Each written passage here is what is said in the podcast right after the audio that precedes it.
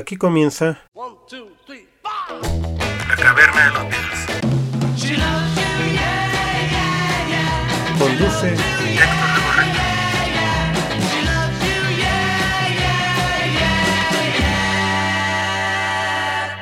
Episodio 7 de la temporada 2. Got Back México.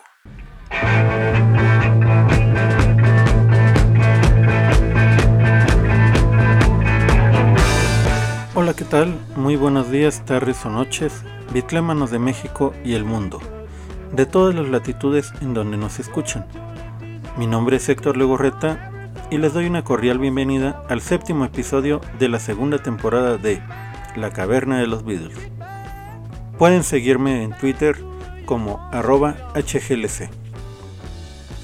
Más nos tardamos en subir nuestro episodio de la semana pasada que lo que Paul McCartney anunció la segunda fecha en el Foro Sol de la Ciudad de México, el pasado lunes 4 de septiembre, a través de sus redes sociales oficiales. Pues sí, a pesar de que los tiempos estaban muy apretados en el Foro Sol por el concierto de Peso Pluma el sábado 11 de noviembre y del Corona Capital 2023 el viernes 17, Paul McCartney abrió una segunda fecha justo un día antes, del Corona Capital el jueves 16 de noviembre, dando un descanso de un día el miércoles 15 entre su primer y segundo concierto. Las fechas de preventa y venta de boletos quedaron más o menos de la misma forma que en la primera ocasión. La preventa para los fans registrados en el sitio de paulmccartney.com fue el martes 5 de septiembre a las 9 de la mañana. La preventa tarjeta Citibanamex Prestige y Priority se redujo de 2 a un día, siendo únicamente el miércoles 6 de septiembre a las 14 horas. La preventa general para todos los miembros de Citibanamex fue el jueves 7 de septiembre a las 14 horas y la venta general el viernes 8 de septiembre a las 14 horas. Así, el día de hoy platicaremos de todos los pormenores que hubo en la venta de boletos para esta segunda fecha de Paul McCartney en México, ya que tenemos la mejor cobertura en español de la gira Got Back en este espacio, La Caverna de los Beatles. Así, el día de hoy comenzamos con la canción Good Looking Tonight, en la interpretación de Paul en, en su primer concierto en nuestro país, el 25 de noviembre de 1993 en el Autódromo Hermano Rodríguez como parte de su gira The New World Tour. Esto es La Caverna de los Beatles.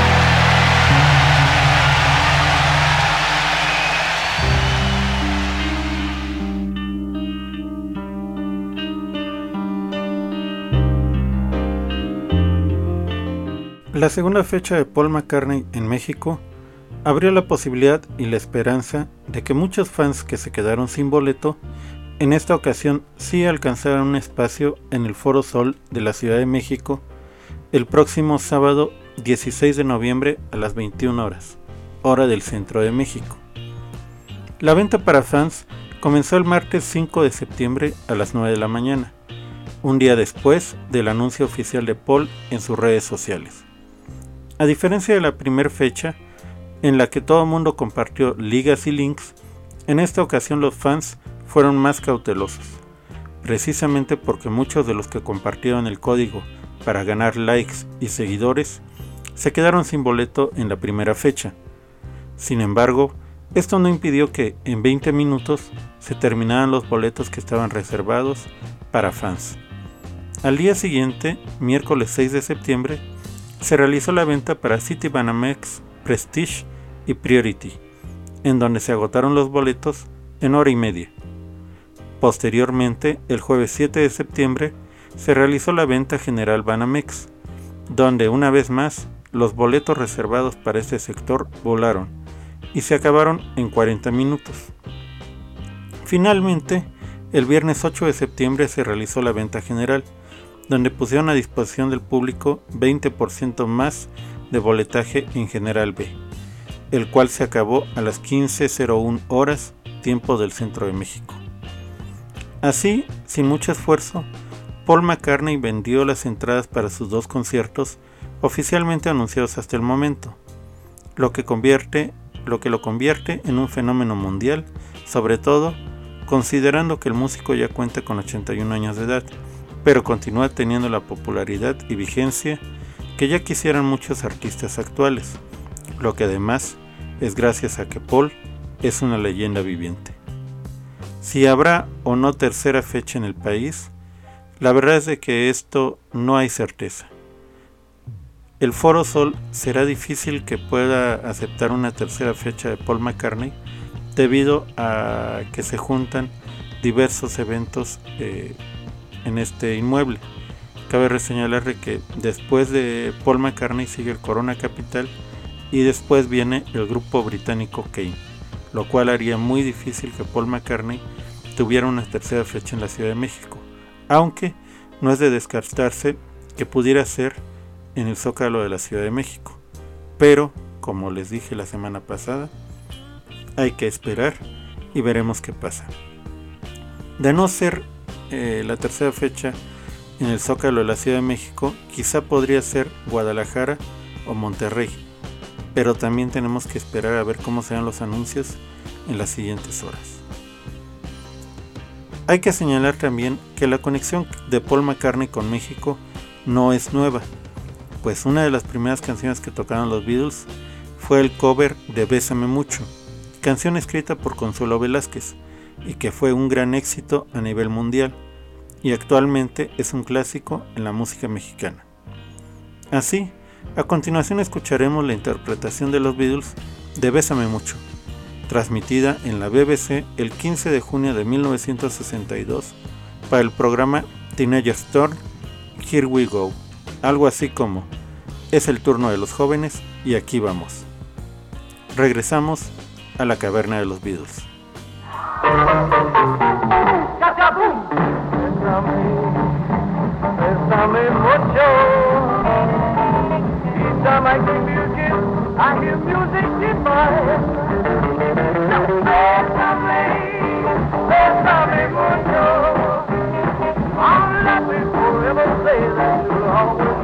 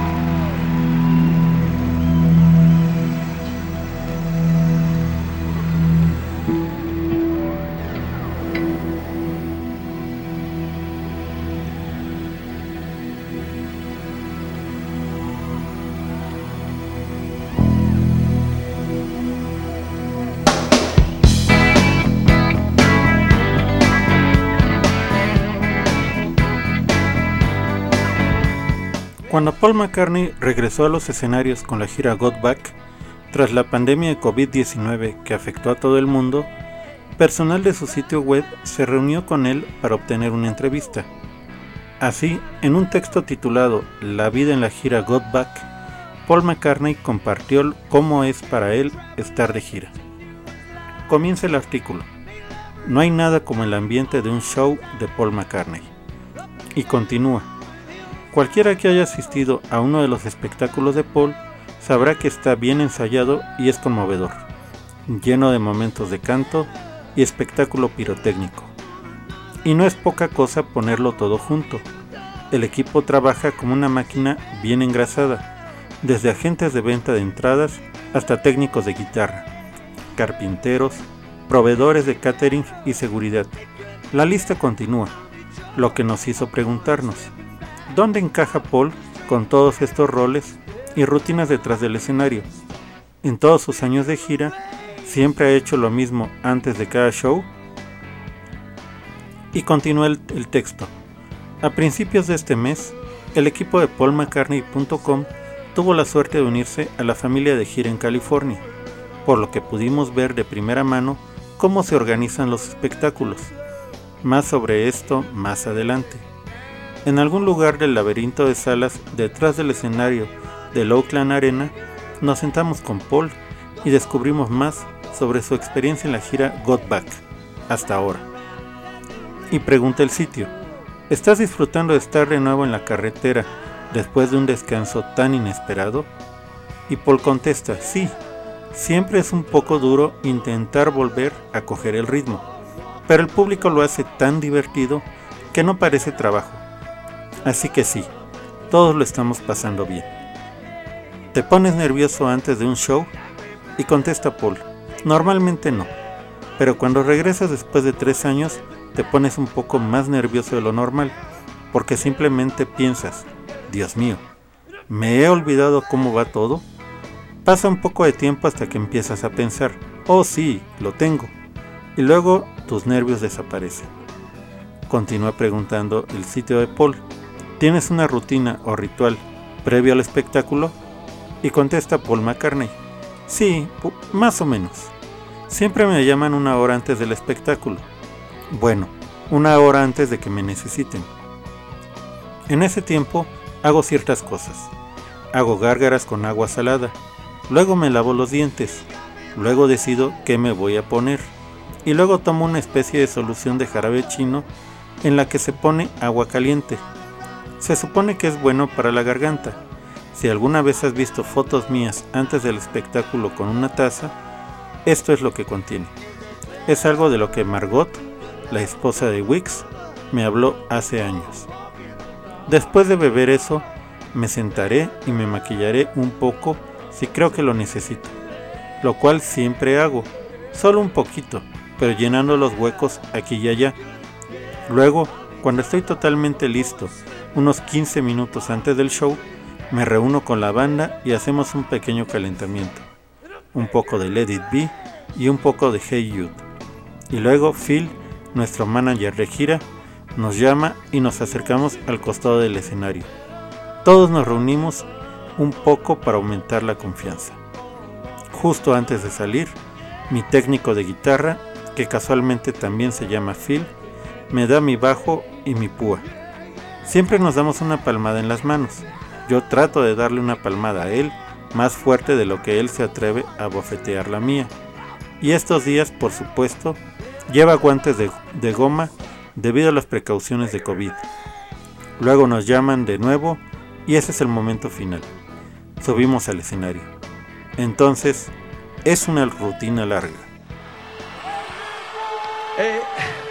He escrito esta canción para Linda.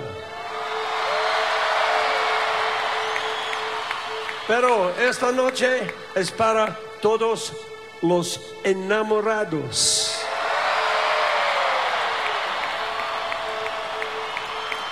Two, three, four. And when I go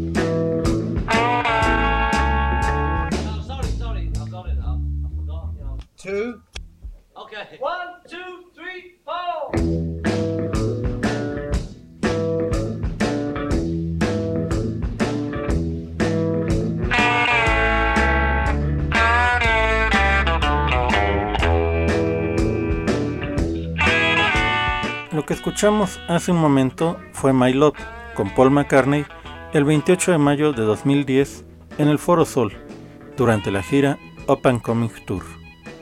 Durante esta semana estuvo circulando en redes sociales una nota muy peculiar relacionada con Paul McCartney y es que, de acuerdo a varios sitios web, se ha emprendido una cruzada mundial para encontrar el primer bajo de Paul, perdido desde la filmación de la película documental Let It Be. De acuerdo a un artículo publicado por Sean Seddon en BBC en español, titulado La operación de búsqueda mundial para encontrar el bajo de Paul McCartney, el más importante de la historia, el, el medio refiere que es considerado uno de los instrumentos más importantes de la música popular y ahora lo buscan por todo el mundo. Y comienza el texto. Se trata del bajo original marca Hofner del músico Paul McCartney, del que la iniciativa Proyecto Bajo Perdido busca información. Este instrumento que McCartney compró por 38 dólares en 1961 en Hamburgo, Alemania, es el que se puede escuchar en grabaciones tan icónicas de los Beatles como Love Me Do y Twist and Shout. Ocho años después, el bajo desaparecería luego de grabar Get Back durante las sesiones Let It Be de 1969. El mismo McCartney hizo referencia a lo mucho que apreciaba su instrumento en una entrevista con la revista Beat Instrumental en 1966. Y comienza la cita de Paul. Tengo tres modelos de Hofner, pero el anciano sigue siendo mi favorito. Le han hecho tantos arreglos que hay partes amarradas con cinta. Termina cita de Paul. Y continúa el texto de la BBC. Dado que era el bajo que acompañaba a McCartney durante sus primeras sesiones en el bar The Caber Club en Liverpool, también se le conoce como The Caber Bass. Ahora, el también bajista y colaborador de McCartney, Nick Wass, está liderando el proyecto de, búsqueda del Hofner y, junto a un par de periodistas, intenta resolver un enorme misterio en la historia del rock and roll. La pareja de periodistas Scott y Naomi Jones, quienes están casados y trabajaron para BBC News, colaboran con Was en la búsqueda. A Scott le generó interés el bajo después de ver a McCartney en Glastonbury en 2022 y contactó a la marca Hofner. Fue cuando descubrió que ya había conversaciones con el fabricante para buscar la petición del famoso cantante. Scott le dijo a la BBC, Paul le dijo a Hofner con seguridad, si hay alguien que puede encontrar este bajo, son ustedes. Y así se dieron las cosas. Ahora estamos trabajando juntos en esto. Nick tiene más conocimiento técnico sobre este bajo que cualquier otra persona en el planeta, mientras que Naomi y yo colocamos nuestra capacidad investigativa. Jones dijo, lo que siente Hofner es que alguien va a aparecer en buena voluntad y es que la persona que probablemente lo tenga ni siquiera sabe qué es lo que tiene. Pero en últimas, solo estamos haciendo esto para que Paul recupere su bajo. Sabemos vía Nicky Hofner que es lo que él siempre ha querido. El proyecto se presentó al público hace poco más de dos días, pero el equipo dijo ya tener cientos de nuevas pistas, incluidas dos en particular interés que están siguiendo. Hay un par de señales que cualquier persona sin conocimiento podría tener en cuenta para identificar el bajo. Una señal clara es el logo de Hofner, que está escrito de manera vertical en el cabezote del bajo en el modelo original, pero que en modelos posteriores estaba escrito en horizontal. Se veía muy distinto la última vez de la que se tiene registro de las fotos viejas, porque tuvo que ser renovado después de muchas giras. El bajo perdido tenía una pintura más oscura, el color perla que lo protegía había sido eliminado, y los dos micrófonos magnéticos estaban montados en una sola pieza de madera negra. En el comunicado anunciando la búsqueda, Hofner ofreció la posibilidad de mantener el anonimato de la persona que devuelve el instrumento. Por favor, ¿no es hora ya de devolver este bajo? O al menos decirnos qué pasó con él. No debería permanecer en el olvido para siempre, dijo la fábrica de instrumentos en un comunicado, y así termina la nota. Y a continuación escucharemos una canción interpretada con este primer bajo, la canción es I Saw Her Standing There, interpretada el 25 de diciembre de 1962 en el Star Club de Hamburgo, Alemania. Regresamos.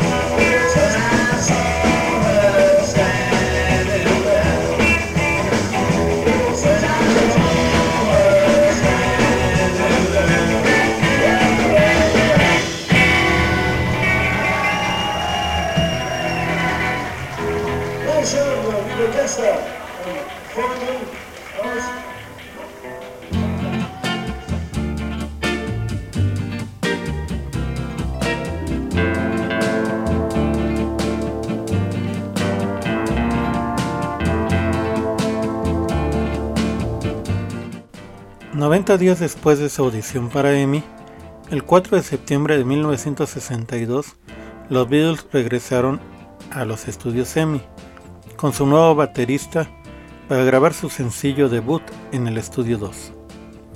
Comenzaron a trabajar en How Do You Do It de Mitch Murray, que Martin había elegido para ellos, pero no les gustó la canción y quisieron lanzar una composición original.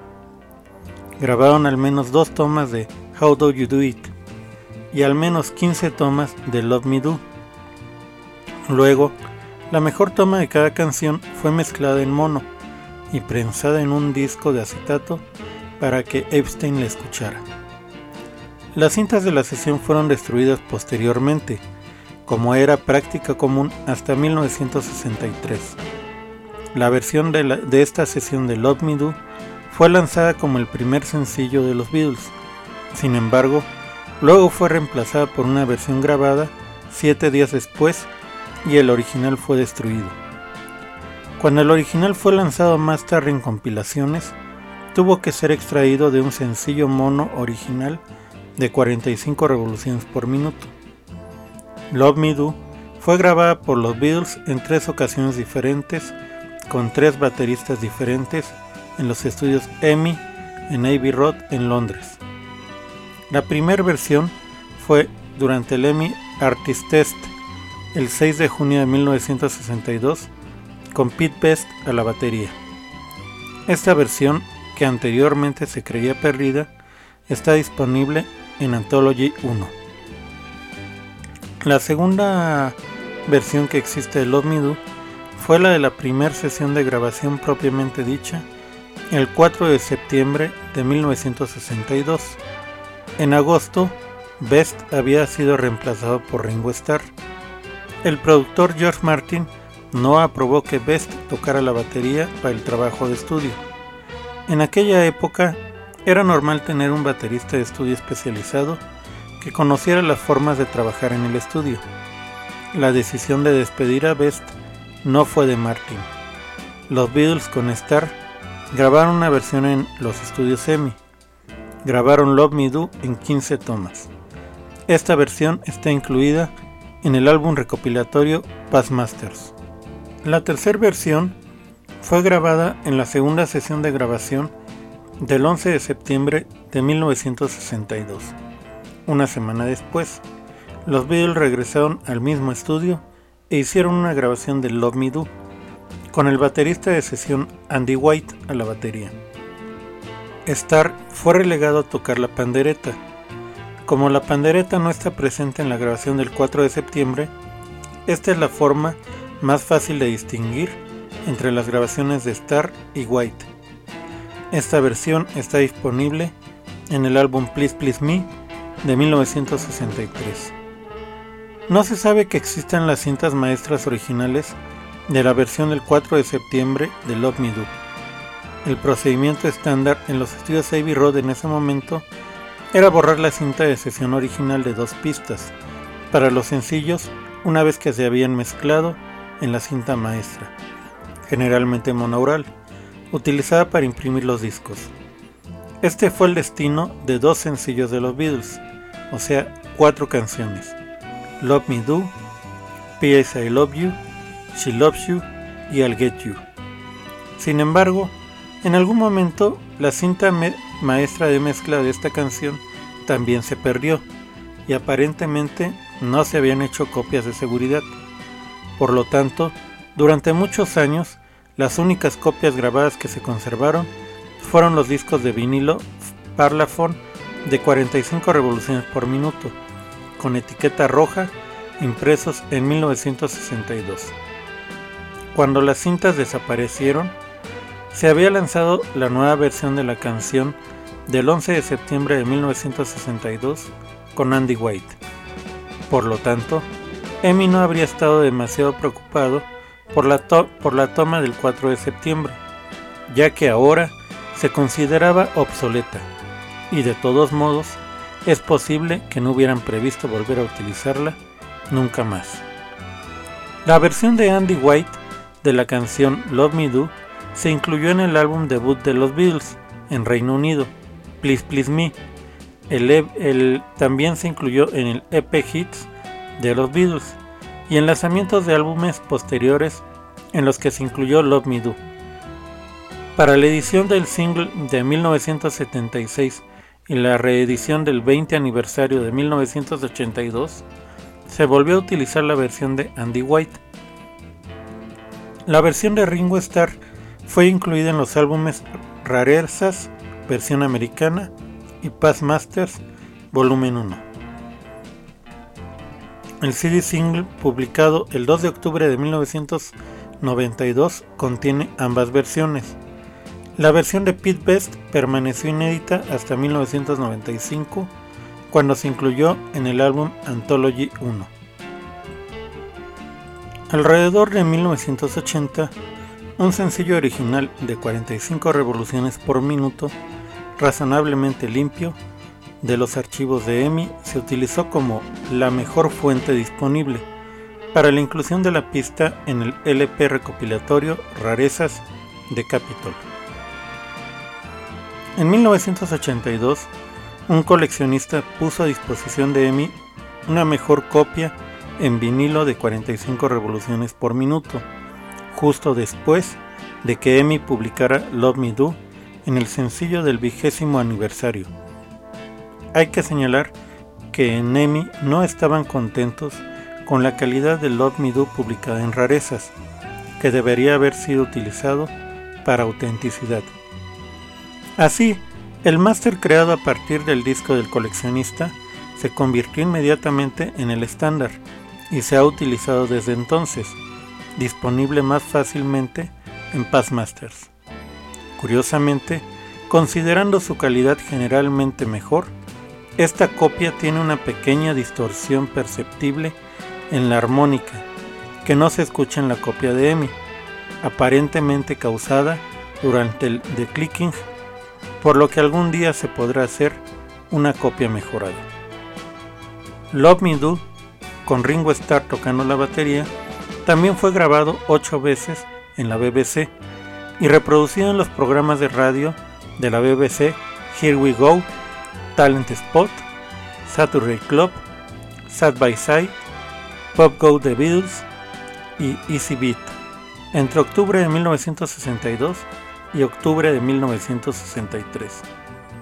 La versión de Love Me Do grabada el 10 de julio de 1963 en la BBC y transmitida el 23 de julio de 1963 en el programa Pop Go de los Beatles, se puede escuchar en el álbum Live at the BBC eh, de los Beatles. Los Beatles también interpretaron la canción en vivo en la transmisión de radio de la BBC del Parade of the Tops del 20 de febrero de 1963. Así, después de escuchar todo el drama que hubo con Love Me Do y todas las versiones disponibles, escucharemos a continuación precisamente la segunda versión de Love Me Do, con Ringo Starr a la batería, grabada el 4 de septiembre de 1962 en el estudio 2 de EMI y publicada en el álbum Passmasters. Love,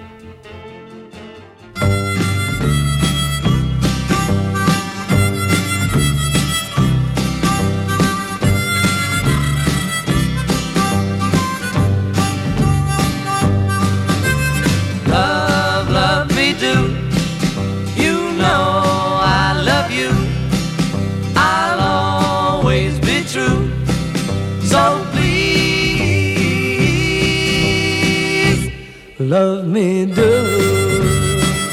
Oh, Whoa, love me do. Love, love me do. You know I love you. I'll always be true. So please, love me love me do.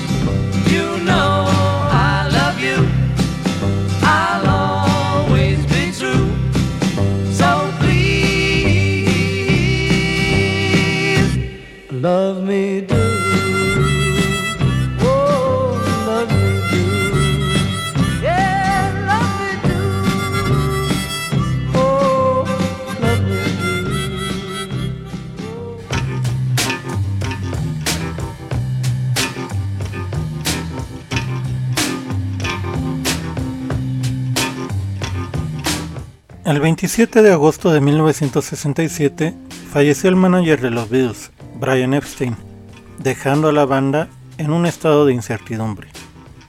Unos días más tarde, el 1 de septiembre de 1967, los Beatles se reunieron nuevamente en la casa de Paul McCartney, en Londres, para discutir sus planes para el futuro.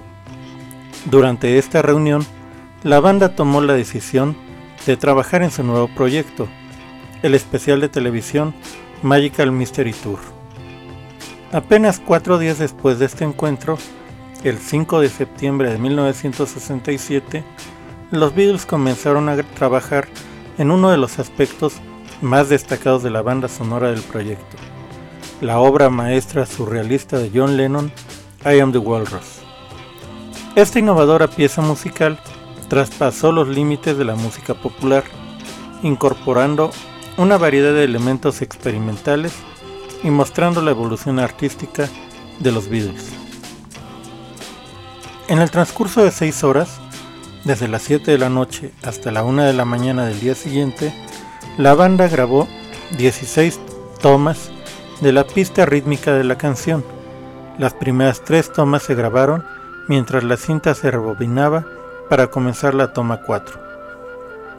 Durante la sesión, John Lennon tocó el piano eléctrico. Paul McCartney tocó el bajo en las primeras tomas antes de pasar a la pandereta. George Harrison tocó la guitarra eléctrica y Ringo Starr la batería.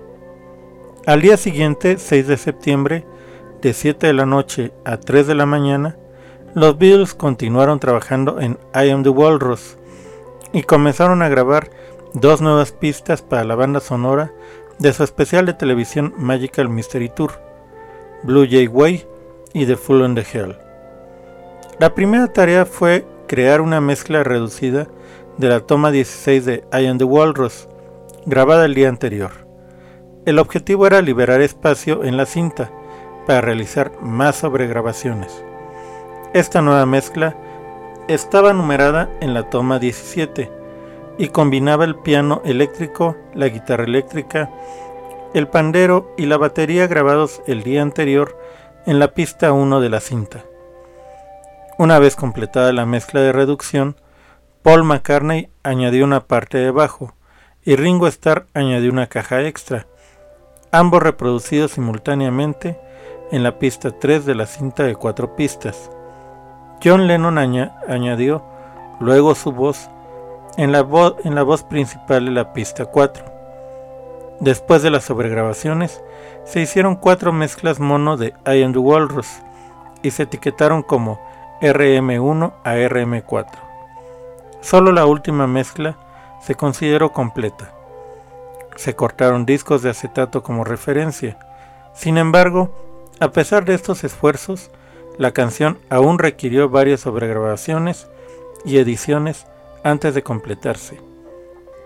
Se creó una mezcla única de I Am the Walrus para Anthology 2, lanzado en 1996, que combinaba la toma 16 de la sesión de grabación del día anterior con la voz principal de John de ese día. El trabajo en I Am the Walrus continuó el 27 de septiembre. En un momento más, escucharemos la toma 17 de I Am the Walrus, grabada el 6 de septiembre de 1967 en el estudio 2 de EMI.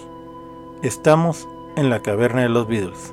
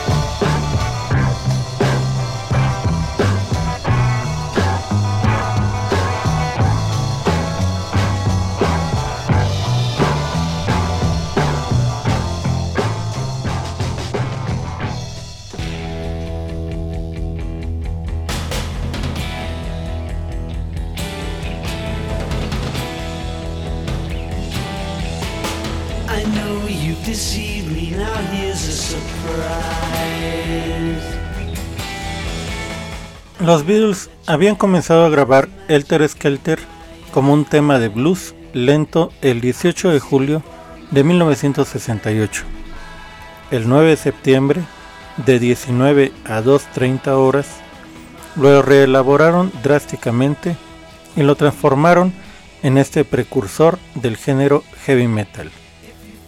Paul McCartney se inspiró para escribir Elter Skelter después de leer una entrevista con Pete Townshend de The Who, donde escribió su sencillo de septiembre de 1967, I Can See for Miles, como la canción más ruidosa, cruda y, y sucia que The Who jamás había grabado.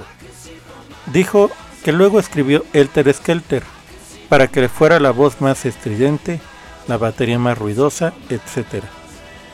El 20 de noviembre de 1968, dos días antes del lanzamiento de los Beatles, también conocido como el álbum blanco, McCartney concedió a Radio Luxemburgo una entrevista exclusiva en la que comentó varias de las canciones del álbum. Hablando de Elter Skelter, dijo, "Mm, eso surgió simplemente porque había leído una reseña de un disco que decía, y este grupo realmente nos volvió locos. Hay eco en todo, están gritando como locos. Y recuerdo haber pensado, oh, sería genial hacer uno. Lástima que lo hayan hecho. Debe ser genial, un disco realmente impactante. Y luego escuché su disco y era bastante directo y muy sofisticado.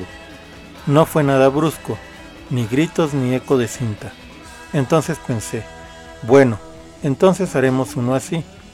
Y tenía esta canción llamada Elter Skelter, que es simplemente una canción ridícula. Así que lo hicimos así, porque me gusta el ruido. Esta sesión y todas las sesiones de septiembre fueron producidas por Chris Thomas, ya que George Martin estaba de vacaciones. En realidad, a esta altura de su carrera, la presencia de un verdadero productor no era tan importante como en sus inicios, y es justo suponer que, durante la ausencia de George Martin, en realidad estaban produciéndose a sí mismos. Antes de grabar la primera toma del Ter Skelter, tocaron You're So So Square, Baby I Don't Care, una canción escrita por Leiber y Stoller, grabada por Elvis Presley en 1957 y Buddy Holly en 1958. Grabaron 18 tomas, numeradas desde la toma 4 hasta la 21, y duraron aproximadamente 5 minutos cada una. La última, la toma 21, fue considerada la mejor y sería la que aparecería en el LP original. Alrededor del minuto 3.40, la canción se desvanece por completo, luego vuelve a aparecer gradualmente, se desvanece parcialmente y finalmente vuelve a aparecer rápidamente con tres golpes de platillos y gritos de Ringo Starr. Durante el final de la toma 21, arrojó sus baquetas por el estudio y gritó, tengo ampollas en los dedos. El grito de Starr solo se incluyó en la mezcla estéreo de la canción.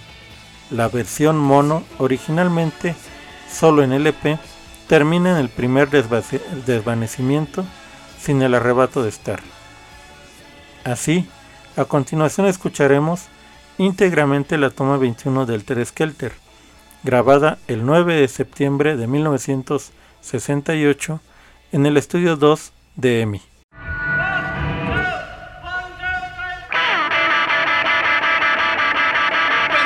To the bottom, I go back to the top of the slide. Where I stop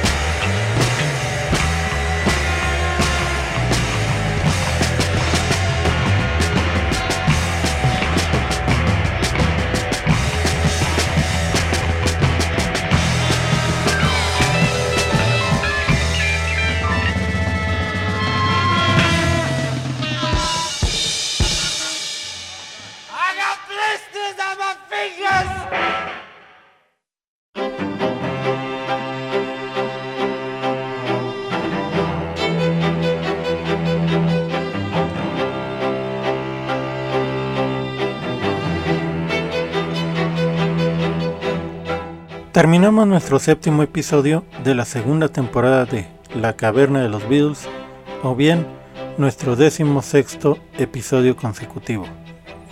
Estamos muy agradecidos con todas las personas que nos escuchan en las diferentes entidades de nuestro país, en los países de América Latina a donde llega este programa, y a España y a todo el mundo.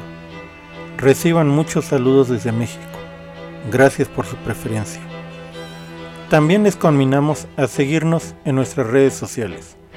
Nos encontramos en Facebook, Twitter e Instagram en nuestra dirección arroba Beatles Caverna o búscanos también como La Caverna de los Beatles.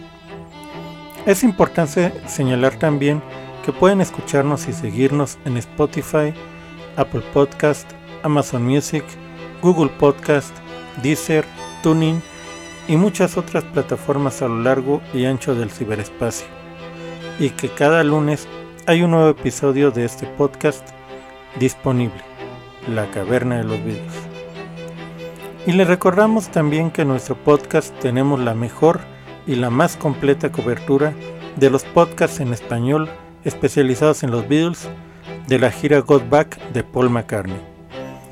Recuerden que aquí les estamos dando seguimiento e informando sobre las novedades de la gira, semana tras semana, además de que realizaremos una cobertura completa de los dos conciertos de Paul McCartney en el Foro Sol de la Ciudad de México. Nos vamos con la interpretación con megáfono que hizo Paul McCartney de su canción My Valentine durante el concierto secreto en la Gran Estación Central de Nueva York el 7 de septiembre de 2018. Y nos despedimos con la frase que acuñó Enrique Rojas Páramo en sus programas de radio. Si quieres recordar la energía de toda una época, cierra los ojos y recuerda una canción de los Beatles. Nos vemos en el siguiente episodio. Gracias por acompañarnos. Hasta la próxima.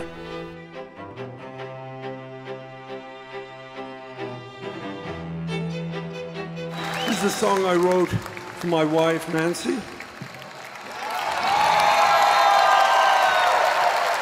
And uh, she's here tonight. This one's for you, Nance.